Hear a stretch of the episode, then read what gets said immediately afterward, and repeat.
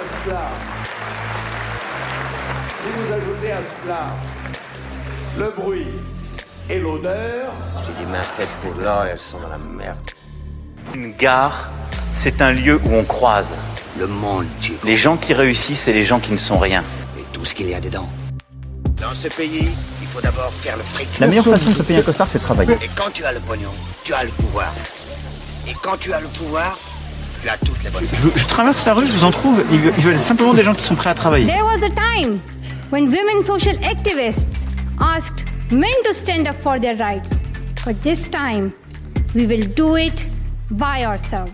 Hello à tous et à toutes et notamment à toutes puisque je sais que beaucoup de femmes m'écoutent. J'espère que vous allez bien, je suis trop contente de vous retrouver dans ce deuxième épisode du podcast sans nom.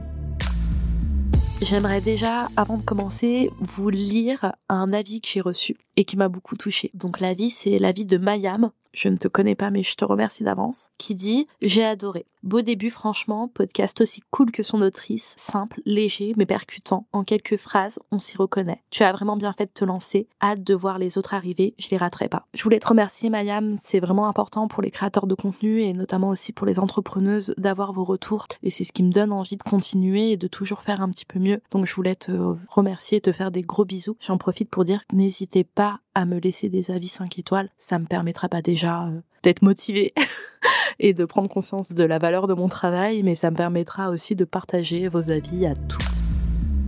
Aujourd'hui, j'avais plein d'idées de podcasts et je me suis dit, ok, tu veux parler de quoi? Et je pense qu'on peut déjà se demander pourquoi je suis devenue entrepreneuse. Parce que c'est peut-être grâce à cette question, ou du moins grâce à ce changement de vie, que je suis là en train d'enregistrer ce podcast pour vous. Moi, je ne fais pas partie de ces entrepreneurs qui sont devenus entrepreneurs parce qu'ils savaient que ça existait, parce qu'ils en rêvaient depuis toujours et parce qu'ils souhaitaient être les patrons du monde. J'avoue que je n'ai jamais rêvé de l'entrepreneuriat, je n'ai jamais rêvé de la réussite socio-professionnelle, ou du moins pas de cette réussite, cette réussite indépendante. La réussite pour moi, c'était un bon CDI bien payé, et notamment parce que je suis la première entrepreneuse dans ma famille, mais pas que, je suis aussi la première personne à avoir fait de longues études, et même l'une des premières à avoir eu le bac.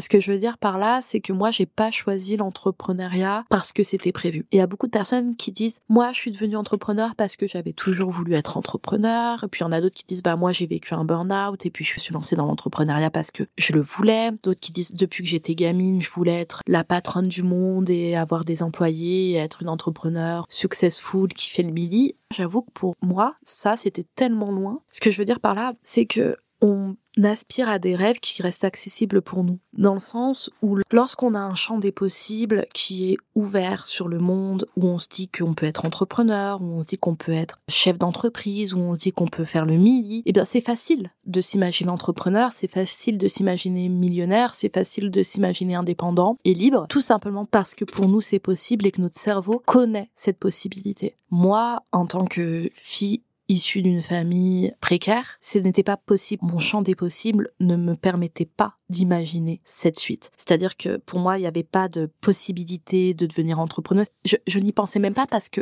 je ne le savais même pas. Et ça, ça me fait penser au fait que bah, c'est pareil avec les études supérieures. Moi, j'ai appris euh, à la fac que celle-ci existait. Je ne connaissais pas avant la fac cette école de communication. Ce que je veux dire par là, c'est que je suis pas devenue entrepreneuse parce que c'était un projet, parce que tout simplement mon champ des possibles m'empêchait de penser ce projet. Et ça, je l'ai notamment vu lorsque j'étais prof. En REP+, j'avais euh, différents élèves qui venaient de différents milieux sociaux, euh, professionnels et culturels. Et je voyais directement la différence entre ces élèves, si vous voulez, qui ont dans leur famille des réussites et donc des rôles modèles qui leur permettent d'avoir un champ des possibles beaucoup plus large et éveillé. Et donc ces élèves me disaient bah moi je vais être vétérinaire. J'avais carrément une gamine qui m'avait dit qu'elle voulait être chirurgien mais spécialisée dans la pédiatrie et j'avais trouvé ça ouf de dire ça à 13 14 ans.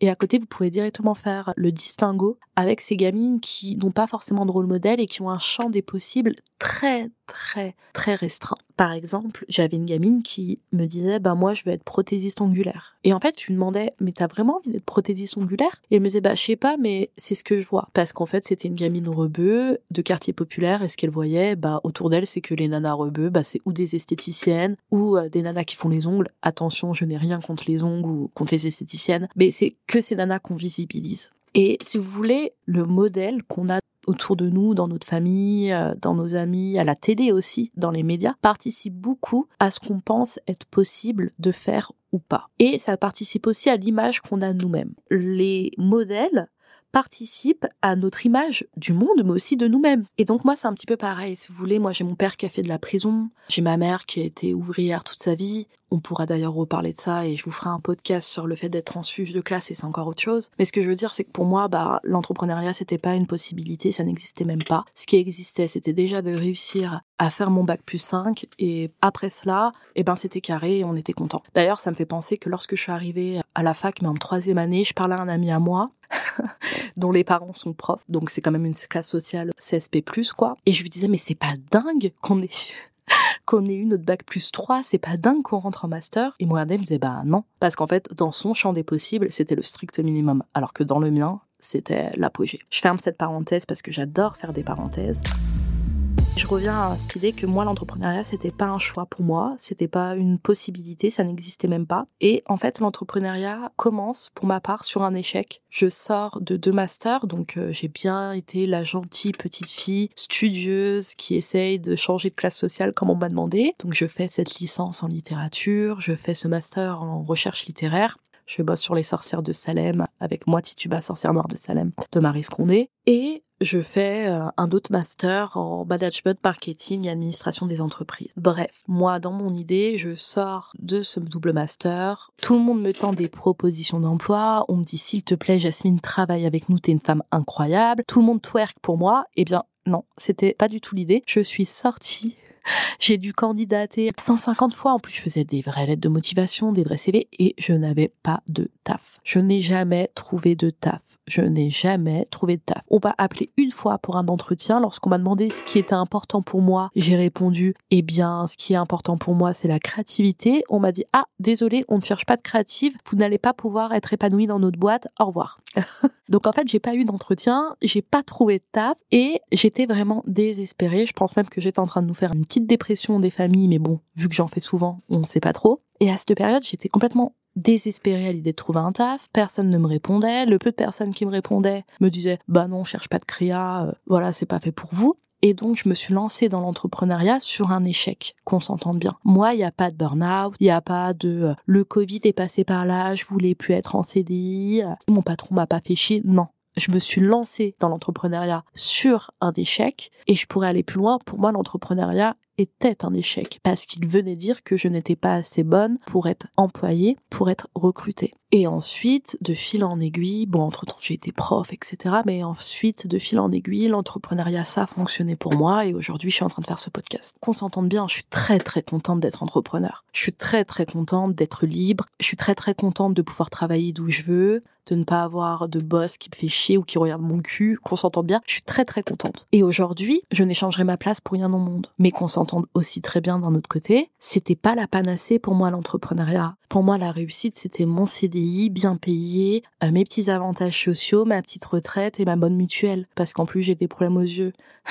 Mais c'était pas du tout l'entrepreneuriat l'idée. Et je trouve qu'on ne parle pas assez de ces personnes comme moi qui n'aspiraient pas forcément à l'entrepreneuriat. Et ça ne veut pas dire que vous êtes une moins bonne entrepreneuse, ça ne veut pas dire que vous êtes une entrepreneuse moins légitime, ça ne veut pas dire que vous êtes une entrepreneuse qui triche, ça veut juste dire que vous n'avez pas le même parcours. Il faut quand même se rendre compte que d'aspirer à l'entrepreneuriat dès le plus jeune âge, c'est être au courant qu'on peut être entrepreneur et c'est croire qu'on peut l'être. C'est quand même avoir un champ des possibles assez large, assez nourri et assez privilégié. Pour moi, savoir qu'on veut être entrepreneur depuis le plus jeune âge, c'est être privilégié, c'est quand même venir d'une famille ou d'un monde qui nous a donné accès à la confiance en soi et qui nous a dit Eh, ça existe de ne pas être employé, ça existe d'être son propre boss et d'être libre. Donc ne croyez pas que vous êtes une moins bonne entrepreneuse parce que vous n'aviez pas prévu. Ou vous avez toujours voulu être entrepreneuse, vous l'êtes, vous êtes très contente. On est très contente aussi pour vous, bravo. Ou vous n'avez jamais voulu être entrepreneuse, vous ne saviez même pas que c'était possible, vous l'êtes devenue comme moi sur un malentendu, auquel cas, eh bien bravo, j'espère que ça vous plaît. Ou il y a une troisième possibilité, qui est la plus chiante. Vous ne vouliez pas être entrepreneur, vous vous êtes lancé dans l'entrepreneuriat parce qu'on ne vous proposait pas de poste bien payé qui vous plaisait. Et aujourd'hui, vous n'arrivez pas forcément à vivre de votre business. C'est quelque chose qui vous plaît quand même, mais vous n'arrivez pas à vivre de votre business et ça vous désespère un peu. Alors moi, je vais donner un conseil à ce troisième segment de personnes. Si vous m'écoutez, si vous êtes là, accrochez-vous accrochez-vous parce que l'entrepreneuriat, au premier abord, j'ai souvent cru que c'était du bullshit. Pendant très longtemps, je me disais non mais attends, c'est pas possible. T'as un business sur Instagram, mais toi tu fais du MLM, toi t'es chelou. Enfin moi j'ai pas envie de parler avec toi. Et voilà, moi, pendant très longtemps, j'avais une image vachement faussée de l'entrepreneuriat. Quand je vous dis accrochez-vous, c'est que dans l'idée, ça va marcher. C'est-à-dire que matériellement, les effets cumulés existent ce que vous faites aujourd'hui n'aura peut-être pas ses retombées maintenant tout de suite, mais aura ses retombées dans, je sais pas, 3, 6 mois, tout dépend ce que vous faites. Déjà, la création de contenu, c'est pas immédiat. C'est dans 3, 6 mois, 8 mois. Accrochez-vous. Et je pense pas être plus forte que vous. Je pense pas être plus intelligente que vous. Je pense même que la personne qui m'écoute là actuellement est peut-être plus intelligente, plus ingénue, plus dégourdie. Mais je pense que la différence entre une entrepreneuse qui finit par percer et une entrepreneuse qui ne perce pas tient de la détermination et du fait d'itérer et du fait de ben quand je chute, je reste pas au sol et j'y retourne. Tant que vous essayez, il n'y a pas d'échec. Et si vous avez les moyens matériels, physiques, émotionnels d'essayer encore et encore, eh bien ne lâchez pas parce que c'est mathématique, au bout d'un moment ça va accrocher.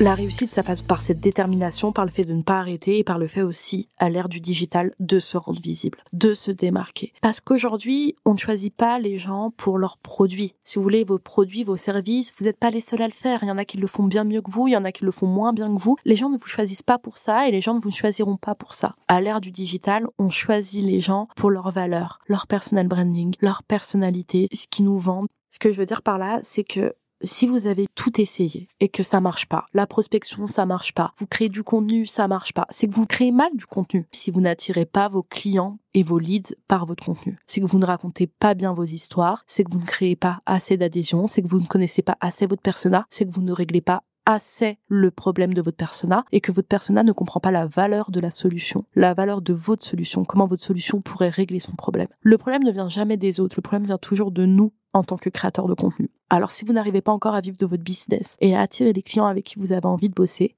eh bien, créez du contenu encore et encore. Et si vous ne savez pas comment faire, si vous ne savez pas comment créer du contenu, si vous ne savez pas encore comment faire du storytelling, eh bien, je vous invite à rejoindre ma masterclass du 23 novembre qui s'appelle Se raconter sans se la raconter. Ici, zéro télé-réalité, pas de piscine, pas de Jean-Édouard et personne ne te demandera de jouer Loana. Ça, c'est le titre de la masterclass et elle a pour but de t'apprendre à raconter ton histoire, de t'apprendre à utiliser le storytelling pour fidéliser tes clients, pour vendre tes produits et pour gagner en autorité et en visibilité.